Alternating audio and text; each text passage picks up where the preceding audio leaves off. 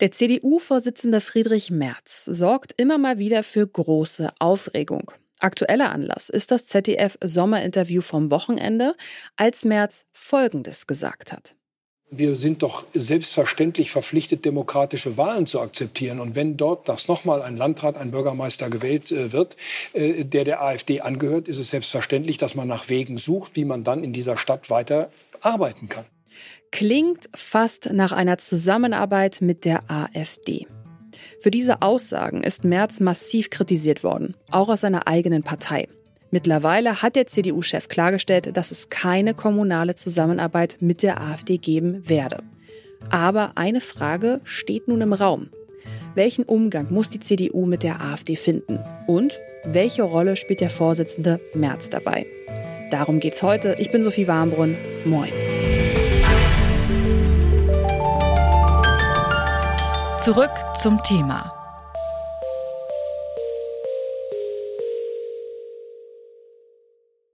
Allein in diesem Jahr hat Friedrich Merz schon einige Male Aufmerksamkeit auf sich gezogen, der negativen Art. Zum Beispiel, als er nach den Silvesterkrawallen in Berlin die Söhne von Migrantinnen kleine Paschas genannt hat. Oder vergangene Woche, da hat er seine eigene Partei als Alternative für Deutschland mit Substanz deklariert.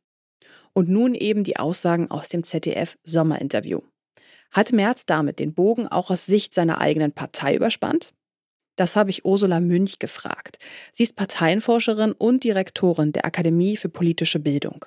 Natürlich gab es jetzt wieder erneut viel Kritik aber natürlich auch nicht aus der gesamten CDU. Zum Teil kam ja auch die Kritik aus der CSU. Da wurde um Konkretisierung gebeten, da wurde äh, im Grunde hingewiesen, dass man das so, wie er das gesagt habe, so pauschal mit Blick auf Zusammenarbeit auf kommunaler Ebene nicht formulieren könnte. Aber ich würde jetzt nicht sagen, dass man daraus jetzt gleich den Untergang von Friedrich Merz als Parteivorsitzenden oder als künftigen Kanzlerkandidaten herauslesen könne. Wie immer gibt es in Parteien natürlich auch Leute, die den jetzigen Parteivorsitzenden ja nicht an vorderster Stelle setzen würden, wenn man sie fragen würde, wer soll Unionskanzlerkandidat werden. Manch einer möchte sich da lieber selbst sehen. Also insofern muss man diese Reaktionen ja schon auch immer ein bisschen einordnen. Die Aussage, dass er eine kommunale Zusammenarbeit mit der AfD nicht ausschließt, die hat er aber nun mal trotzdem von sich gegeben.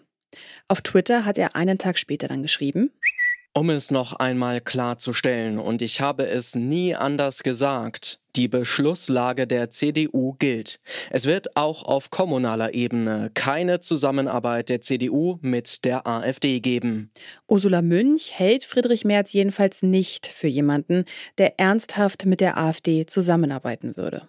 Nein, das hat er mehrfach deutlich gemacht und das ist meines Erachtens unmissverständlich und eindeutig. Aber natürlich, er hat sich unklar ausgedrückt, er hat Deutungen den Raum gelassen, aber gleichzeitig muss man ja auch darauf hinweisen, dass diejenigen, die da jetzt Kritik daran geübt haben, an dieser Uneindeutigkeit seiner Aussage, dass die sich ja alle damit beschäftigen müssen. Und das ist natürlich nicht nur eine Aufgabe der CDU und der CSU, sondern im Grunde trifft es ja alle Parteien, dass man sich klar damit auseinandersetzen muss, was heißt es eigentlich, wenn man auf kommunaler Ebene und Kommune ist ja einerseits natürlich eine politische Ebene, aber es ist ja immer auch eine Verwaltungsebene. Und das, der Konflikt entsteht jetzt also dadurch, dass es Aufgaben gibt, die müssen erledigt werden. Das sind Pflichtaufgaben der Kommunen. Und was im Grunde noch überhaupt nicht geklärt ist, ist, wie geht man mit diesem Dilemma um, wenn man entweder als Bürgermeister oder als Landrat einen AfD-Politiker hat oder wenn in einem Rat, also in einem Gemeinderat oder in einem Stadtrat, so viele Mitglieder der AfD sind, äh, dass man an deren Stimmen nicht vorbeikommt. Und das müssen jetzt im Grunde alle klären. Laut Ursula Münch setzt die aktuelle Debatte um das Sommerinterview einen falschen Fokus. Der Blick sollte lieber aufs Inhaltliche gerichtet werden und auf die Beantwortung der Frage, wie sollen demokratische Parteien mit der AfD umgehen, wenn diese erfolgreich ist? Darüber habe ich auch mit dem Politikwissenschaftler Oliver Lempke von der Ruhr-Universität Bochum gesprochen. Er meint zum Sommerinterview, Friedrich Merz testet gerade die Fahrwasser, wie solche Aussagen bei potenziellen WählerInnen ankommen. Aber das ist eben halt auch sein Problem, warum er unglücklich agiert. Weil er eben halt nur testet und äh, so ein bisschen einen Schritt vor und zwei Schritte wieder zurück und dann ist man es nicht gewesen und dann hilft man sich mit semantischen Verrenkungen. Das macht natürlich überhaupt keinen guten Eindruck und das fördert in der Tat bei den Wählern den, den Eindruck, na dann kann ich ja gleich die, äh, die Echten sozusagen wählen. Und das ist für die CDU mittlerweile eine gewisse Gefahr, denn statt die AfD zu halbieren, äh, gerät die ja nun langsam aber sicher in fast Augenhöhe. Oliver Lemke stellt deswegen die Frage, ob Friedrich Merz gerade der richtige Mann für den Parteivorsitz ist. Das Problem ist, dass er ja irgendwie beides probiert und ihm nichts gelingt. Also mit ihm ist ja verbunden worden Gradlinigkeit. Dass man irgendwie weiß, woran man ist. Dass er auch programmatisch einen Vorschlag entwickelt, an den man sich abarbeiten kann. Nichts von dem ist ja äh, gelungen. Äh, Merz steht ja mittlerweile eigentlich für beides. Er möchte konservativ und progressiv sein. Er möchte irgendwie die Quote innerhalb seiner eigenen Partei und zugleich aber so ein bisschen auch wie man sagen könnte, kultureller Krieger werden. Also er bedient gewissermaßen beide Seiten und macht keine Seite zufrieden. Auch die Auswechslung des Generalsekretärs war ja auch ein Zeichen dafür, dass man stärker sich jetzt versucht, sagen wir mal so Mitte rechts, wirtschaftsliberal wieder zu positionieren, was man ja für März auch glaubwürdig annehmen könnte.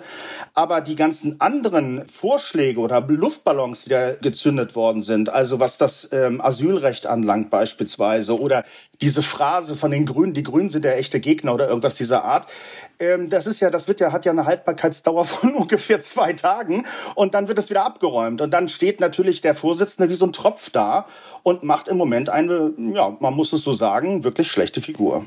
Eine schlechte Figur also. Und das, obwohl aktuell eine klare Linie der CDU nötig sein könnte. Im nächsten Jahr stehen in Ostdeutschland wichtige Landtagswahlen an. In Thüringen und Sachsen-Anhalt stellt die AfD inzwischen einen Landrat und auch einen Bürgermeister. Außerdem sind die Chancen zum Beispiel in Thüringen hoch, dass die AfD klar vor der CDU liegt. Oliver Lemke hat erklärt, wie die CDU seiner Meinung nach mit dieser Herausforderung umgehen sollte. Es ist, glaube ich, erforderlich, dass sie mal versucht, nicht nur rhetorische Dehnungsübungen zu vollziehen, sondern auch irgendwo den Ball dorthin spielt, wo er hingehört, nämlich dass die AfD, wenn sie beweisen möchte, dass sie regierungsfähig oder dass sie, sagen wir mal, politikfähig überhaupt auf kommunaler Ebene ist, sagen wir mal, nur politikfähig auf kommunaler Ebene ist, ja, dann müsste sie ihrerseits doch eigentlich aufgefordert werden, sich von ihren extremistischen Elementen zu trennen. Das müsste von der CDU eigentlich mal eingefordert werden, um das als Voraussetzung für eine Zusammenarbeit zu machen, wenn es um solche Dinge wie ein Schwimmbad oder Schulfinanzierung oder ähnliches geht. Statt sich immer wieder daran zu klammern, dass man mit der Partei gar nichts machen kann und dann gewissermaßen hinter vorgehaltener Hand dann doch irgendwie etwas bespricht, das wird ja zunehmend unglaubwürdig. Also, dass man der AfD die Bedingungen nennt, unter denen eine Zusammenarbeit in bestimmten begrenzten Themenbereichen möglich ist, darauf wartet doch eigentlich jeder. Und das wäre ja auch irgendwo eine, sagen wir mal, ein Beitrag zur Glaubwürdigkeit der CDU. Wenn, solange sie das nicht schafft, sondern sich in ihrer rhetorischen Welt da verschanzt und äh, jedes Mal aufs Neue diese Zusammenarbeit in jeder Form ablehnt, nur um sie dann doch wieder letztendlich millimeterweise doch zu probieren, das ist kein Rezept für den Erfolg. Es wirkt so, als sei es für Friedrich Merz gerade schwierig zu sagen, welche Wählerinnen er ansprechen möchte. Einerseits setzt er progressive Impulse, wie mit der Frauenquote in der CDU. Andererseits fällt er immer wieder mit schwierigen Aussagen auf und hat mit seinem neuen Generalsekretär Carsten Linnemann einen konservativen Kurs eingeschlagen. Die CDU müsste sich aber bald auf ein klares Angebot für Wählerinnen einigen, denn einen guten Umgang mit der AfD hat sie bis jetzt nicht gefunden. Damit sind wir am Ende dieser Folge. Mitgearbeitet haben Johanna Mohr und Lars Feyen. Produziert hat Tim Schmutzler. Chefin vom Dienst war Alina Eckelmann und ich bin Sophie Warmbrunn. Macht's gut. Zurück zum Thema vom Podcast Radio Detektor FM.